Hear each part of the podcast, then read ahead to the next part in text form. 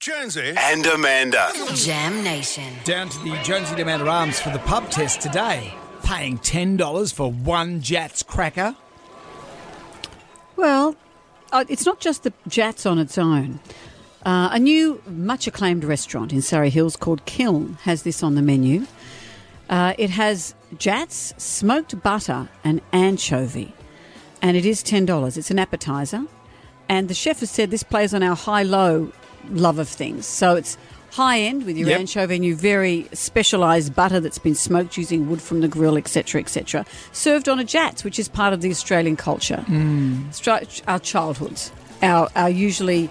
It's not usually the sort of thing you'd see in a high end restaurant, and the chef is enjoying Yeah. the quirkiness of I've that. seen it before. Someone has caviar on, you know, you have beluga caviar on a uh, Delicious. on a Jats cracker. with some butter and a squeeze of lemon, absolutely delicious. What, you were eating But if this all the time? No, but a friend of mine served that, and I thought that's yum. But if you put a s- cube of cheese on a Jats, then that's a well, different that's story. just as yum. it is just as yum, but that's the stuff that restaurants would turn their back on. I, I It- think this is fair if enough. they made the Jats from scratch, I would be very impressed. so for with you, that. it's a financial thing, not a. I don't oh, think if any chef could make a Jats. A Jats isn't hard to make. It's pastry, it's sold. But it's, part you of know, the quirk of this is that it's a jet.